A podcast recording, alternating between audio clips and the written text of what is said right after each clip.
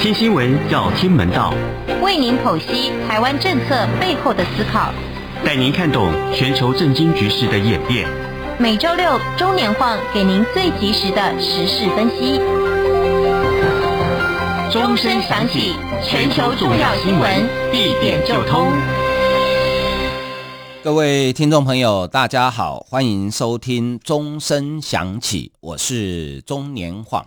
你现在收听的是中央广播电台来自台湾的声音。哈，呃，今天是这个过年期间哈，所以呢，呃，跟大家拜个年，祝大家这个身体健康啊。呃，牛年大家很喜欢讲扭转乾坤的哈，那呃，可是乾坤啊，乾坤就这个。呃，他的意思应该是就是坏的变好哈，可是如果好的话，就不要再变了哈，好就是继续好下去就好，好，呃，就不用再扭转了哈。如果去年你过得比较不顺利，那希望你新的一年呢可以扭转一下变好啊。呃，那如果呃去年已经过得很顺利了，今年就继续继续保持下去就好啊。那去年呢，对台湾来讲，很多的产业啊，不同产业类型它的。呃，真的是有人放鞭炮，有人是暗自垂泪了哈。呃，去年对台湾的旅行业啊，呃，很惨啊，很多旅行业真的是很辛苦啊，因为疫情的关系，没有办法呃出团啊。那对空运业也很惨啊，客运的空运部分啊，但是货运赚很大啊。像去年的华航哈，因为没有客运嘛，因为大家不能出国嘛。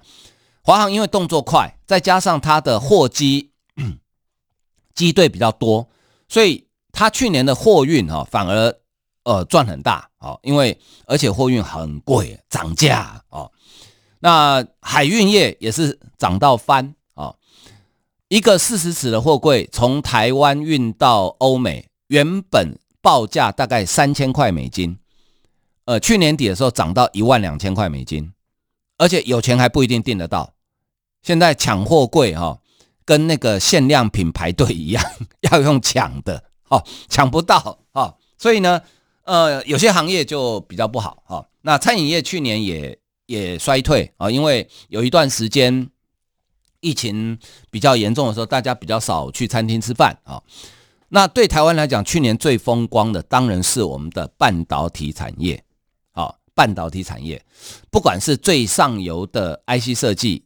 我们的联发科 MTK 哈一举干掉高通，成为全世界最大的五 G 晶片的设计商。啊，中游的台积电、联电啊、力积电、世界先进那就不用讲了，那当第一名已经很久了。啊，下游的呃封装测试日月光也不用讲了，全球市占率快六成。啊，那可是呢，呃，为什么去年这个车用晶片传出缺货啊？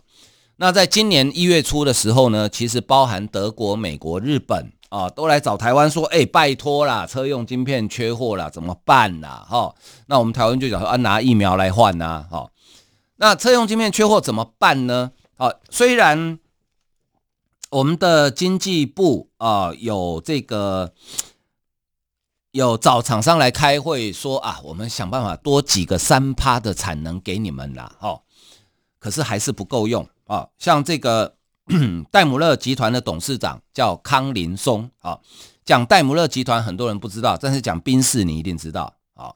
呃，宾士汽车它原本是叫呃戴姆勒宾士，好，可是呢后来它跟美国的克莱斯勒合并之后就变成戴姆勒克莱斯勒集团，好，那它最有名的车就是宾士车嘛，好，它的董事长叫康林松，他就讲，他说车用晶片短缺的问题。几乎影响所有的汽车制造商。好，呃，所以呢，这个 今年一月底的时候，美国汽车大厂福特，好，向芝加哥工厂的员工发出了一个内部的通讯。他这样讲：二月一号开始，B 组跟 C 组的员工停工一周，啊，极有可能会停工两周。哦，去年我们听到这个停工，哈，第一个反应啊，完了。有人确诊，要停工，要隔离。但是今年虽然美国疫情还是很严重了啊，但是芝加哥好像还好啊。为什么要停工？汽车厂为什么要停工？哦，原来是因为没有晶片，车子做不出来。哦，那车用晶片短缺嘛，所以公司只好说好吧，五条生产线我就两条停工嘛，啊，慢慢做，因为没有晶片，现代的车辆没有晶片，根本车子没办法交车啊。呃，在全球车厂之间，不是只有福特这样哦，全球前十大的车厂几乎通通陷入被迫减产的危机。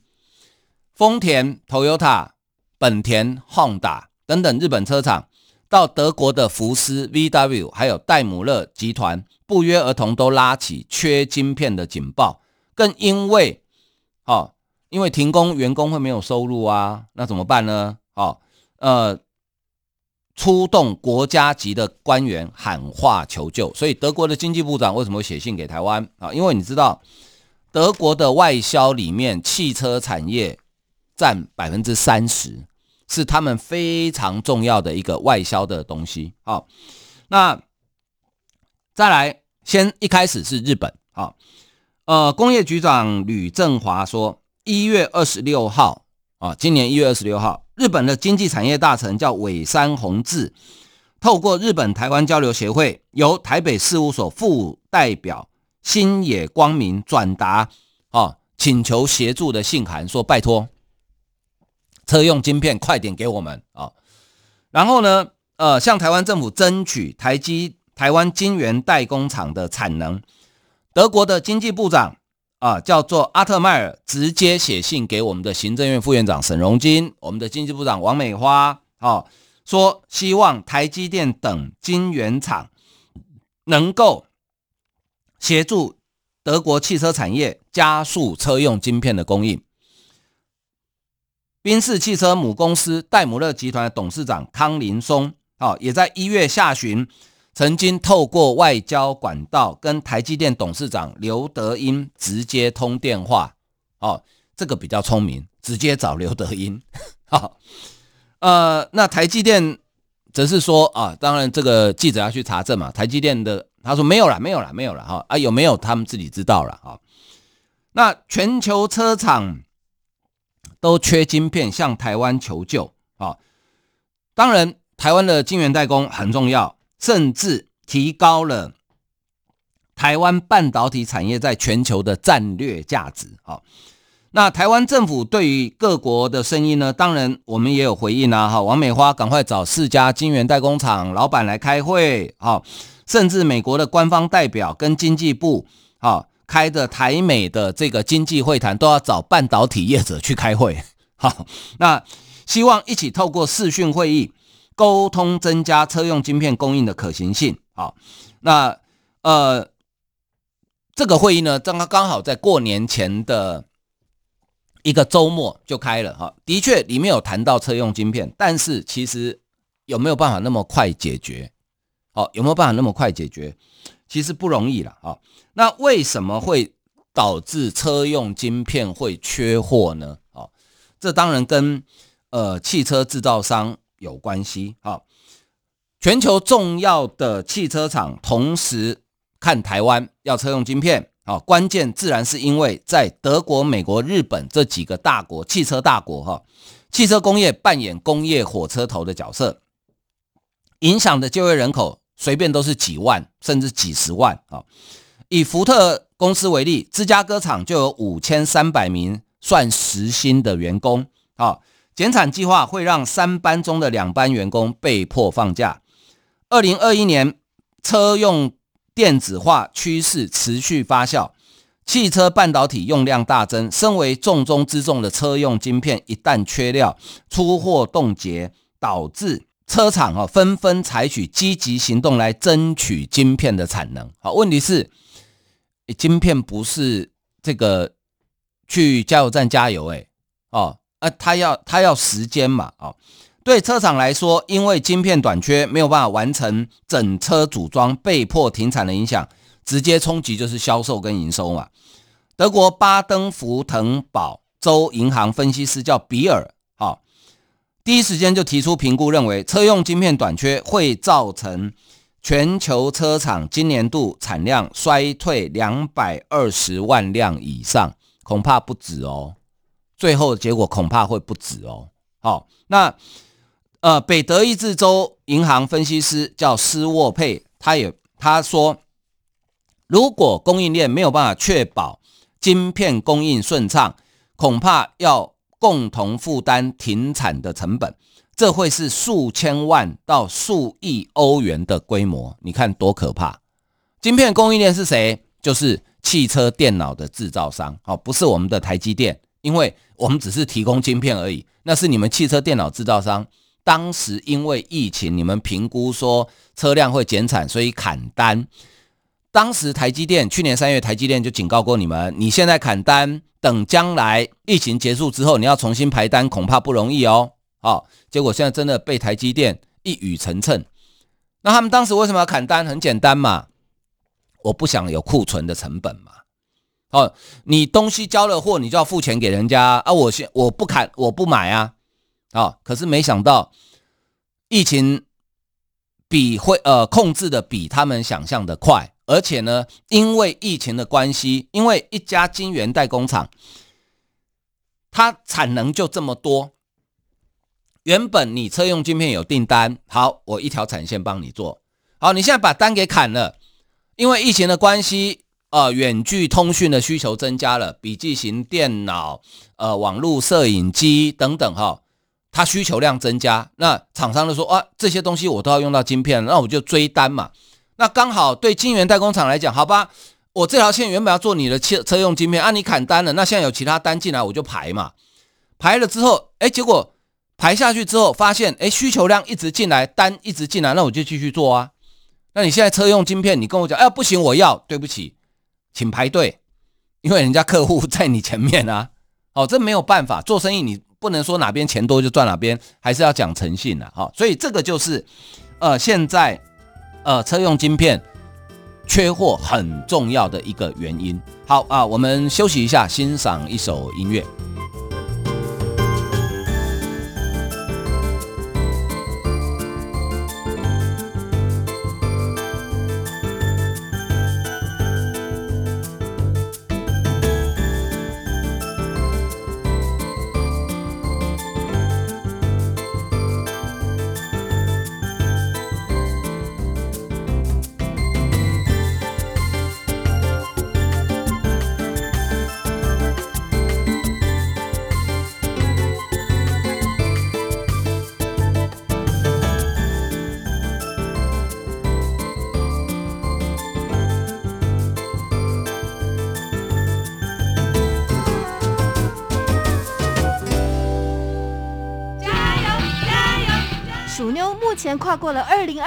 最极端门槛，即将交棒给下一棒选手奔牛。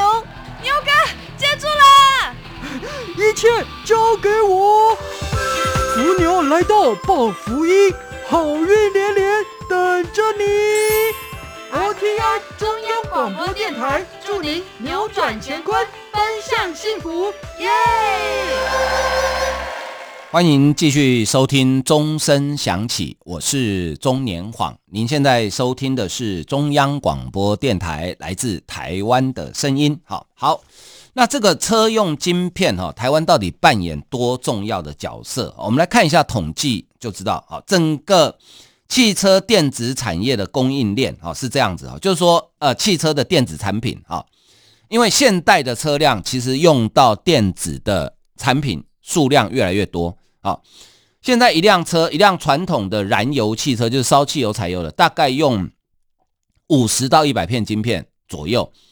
但是将来如果是电动车或是自动驾驶车，它可能一辆车要用到一千片晶片。好，它整个产业链是这样，最上游的当然就是品牌车厂嘛，啊，福斯、丰田、福特、宾士等等。然后再下来呢，就是它的车用元件厂，比如像德国的这个。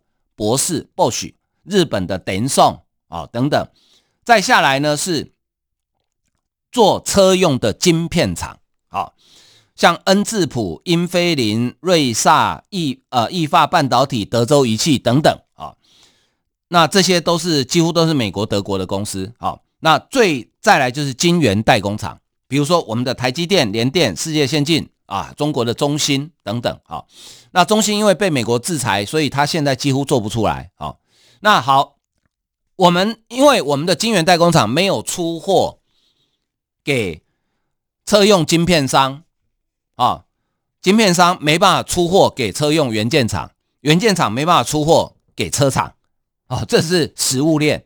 那我们的车用的晶圆代工哈，我们的占比有多少？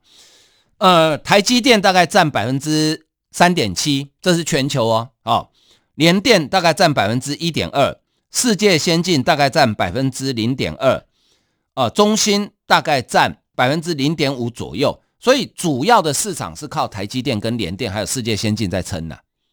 好，那也就是为什么他们都要来找台湾的原因啊。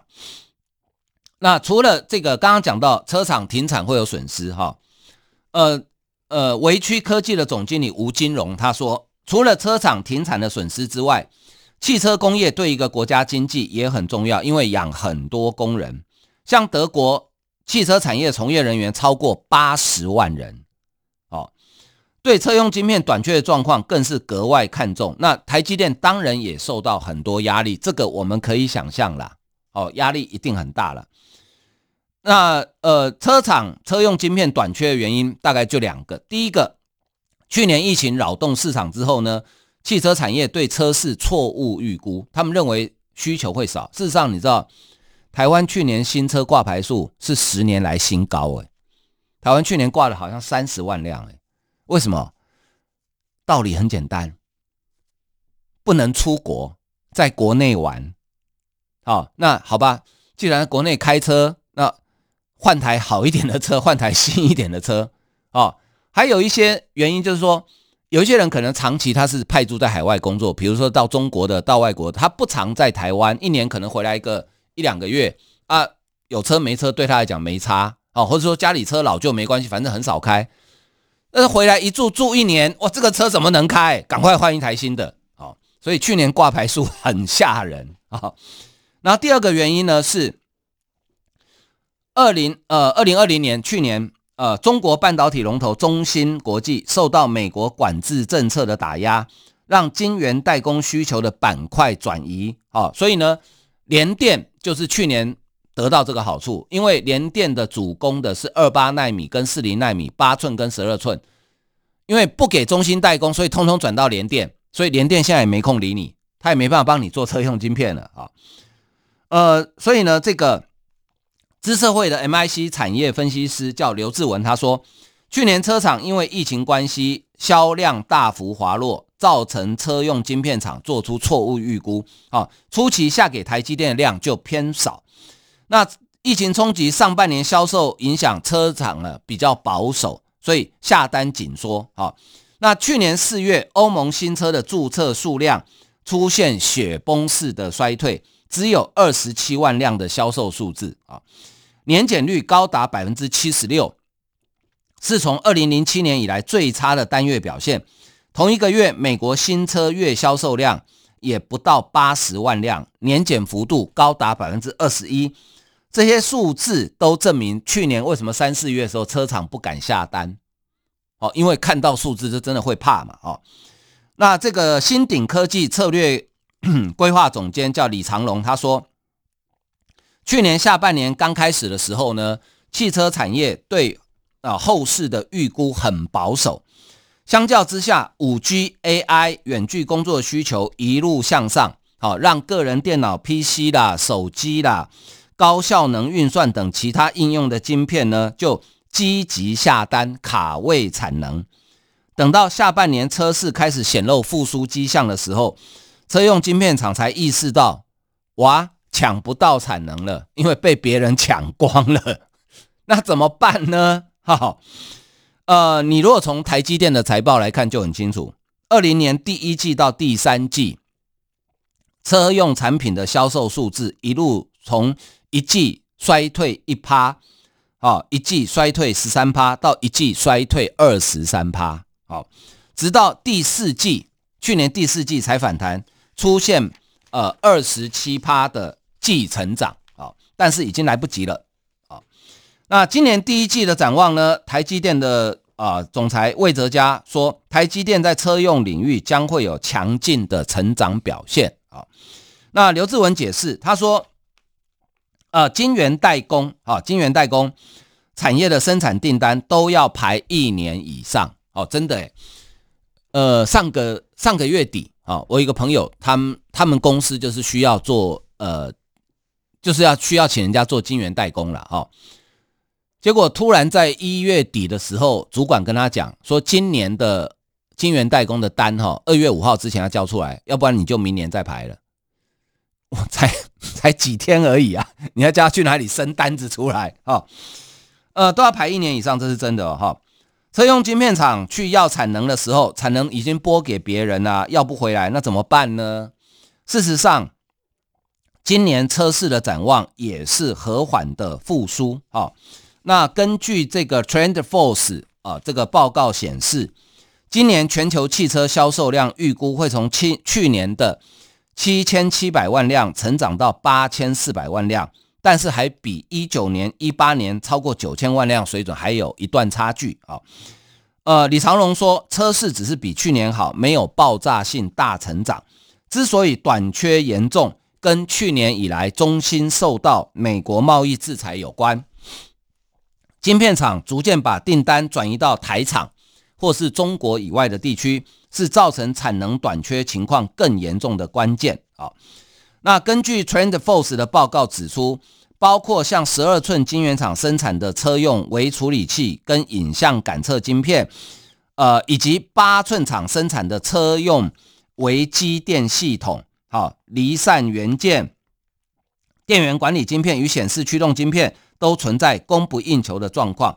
而偏偏这几样晶片都是现代车辆必须要有的，比如说微处理晶片，好，车用微处理晶片用的范围就很大，举凡引擎的供油、点火、马力输出，好，甚至现在车子有很多有自动刹车，好，这个都要用到。影像感测晶片，你的倒车摄影，甚至有现在很多车子，它会自动帮你侦测前面是不是有行人，还有。呃，这一段路的速限是多少？这个都需要影像感测晶片啊、那八寸厂生生产的车用呃微机电系统啊、电源管理晶片呃显示驱动晶片。那如果电动车的话，电源管理晶片是一定要有，而且要很多啊、都供不应求啊。那刘志文观察说，特别是微处理器是车用晶片短缺最严重的区块，而车用晶片相关产品主要都是八寸跟十二寸。晶圆厂的成熟制程生产，好，特别是八寸晶圆，从去年就陷入供不应求的状况。那现在包括台积电、联电在内的晶圆厂答应政府设法扩充产能，更是难上加难呐。说到做得到吗？挑战不小哦。哦，业界人士都认为，目前晶圆厂只能从产能提升跟订单调整两个方向着手。尽最大可能协助车用晶片客户的订单需求，好，怎么调呢？有些机台可以把利用率从百分之百提高到一百零五或百分之一百一十，哦，这个就是等于是超速了啊，飙车了啊。虽然这种方式，但是对产能满载的产线而言，这种超量运作的方式去年就普遍存在啦。另外，八寸厂而言。如果想要从添购设备来提升产能，还得面临设备短缺、难以取得的挑战啊！所以眼前来看，寻找呃可以让订单插队的机会，可行性显然还大一点点，就是直接插队了。靠提升产能哈，远水救不了近火了，杯水车薪了哦！那所以呢，这个叫做什么？这个业界的术语叫做 NSD，好，叫做 Non-Supporting Demand。呃，就是没有承诺交期的订单，这意思什么呢？一般来讲，我们签约是这样嘛，哈、我这一批货你啊，假设说现在二月啊，四月底给我，那四月底如果你交不出货，你就违约哦，哈、那现在是什么情况？就是说，好，你来排队，但是什么时候有空我不知道哦，有空我就做给你，你也不能催我。哦，这个叫做 NSD 啊，没有承诺的订单啊。那反正你来排队，我就让你排嘛。啊，你来排有机会，你不排是完全没机会。好，呃，这个业界人士说哈，既有客户订单都已经排入生产，必须要如期交货。目前最可能的做法就是 NSD 的订单往后移，一旦有多余的产能，让车用晶片客户优先插队。啊，不太可能把既有的排队把它拉掉了，因为诶有签约的呢。好，你而且这个对晶圆代工厂的诚信也有影响啊。哦，所以呢，正因为现在额外提供的产能非常有限。呃，车用晶片厂呢也想办法找其他的解决方法。根据日经新闻的报道，日本车用晶片大厂叫瑞萨电子，已经开始重启闲置的十二寸晶圆产线。虽然成本比较高，但是至少什么时候交货自己可以控制啊、哦。那也可能因应，也可以因应，因为晶圆代工厂产能短缺的解决方案啊、哦。所以呢。刘志文认为，哈，今年代工厂涨价是难以避免的。如果供不应求持续半年，到第三季会再对下一年的报价重新评估啊。所以今年的晶圆代工厂呢，大概基本上啊都非常获利，应该非常非常非常非常的好啊。为什么车厂这么紧张？因为它的员工数真的很吓人啊。去年全球销售第一的福斯汽车员工有六十三万五千人。第二名的丰田员工有三十六万人，本田有二十一万九千个员工，福特也有十九万员工，戴姆勒克莱斯勒也有二十九万两千个员工。哎，这前五大加起来就超过一百万员工哎。哦，那、你叫这些员工怎么办呢？哦，这个就是他们急的很重要的一个原因了。哦，好，今天时间的关系，我们节目进行到这边，祝大家新年快乐，感谢大家收听，再见。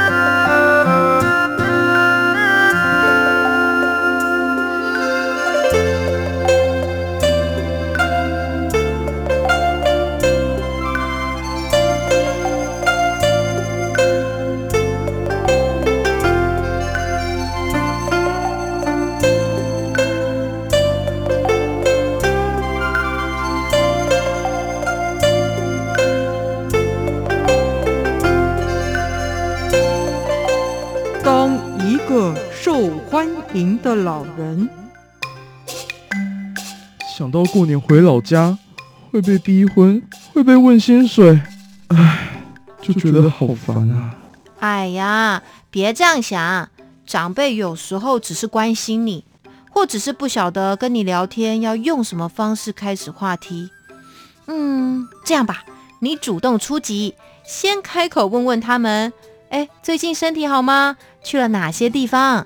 对耶，他们视角跟角度都不一样，想到就觉得很好玩耶。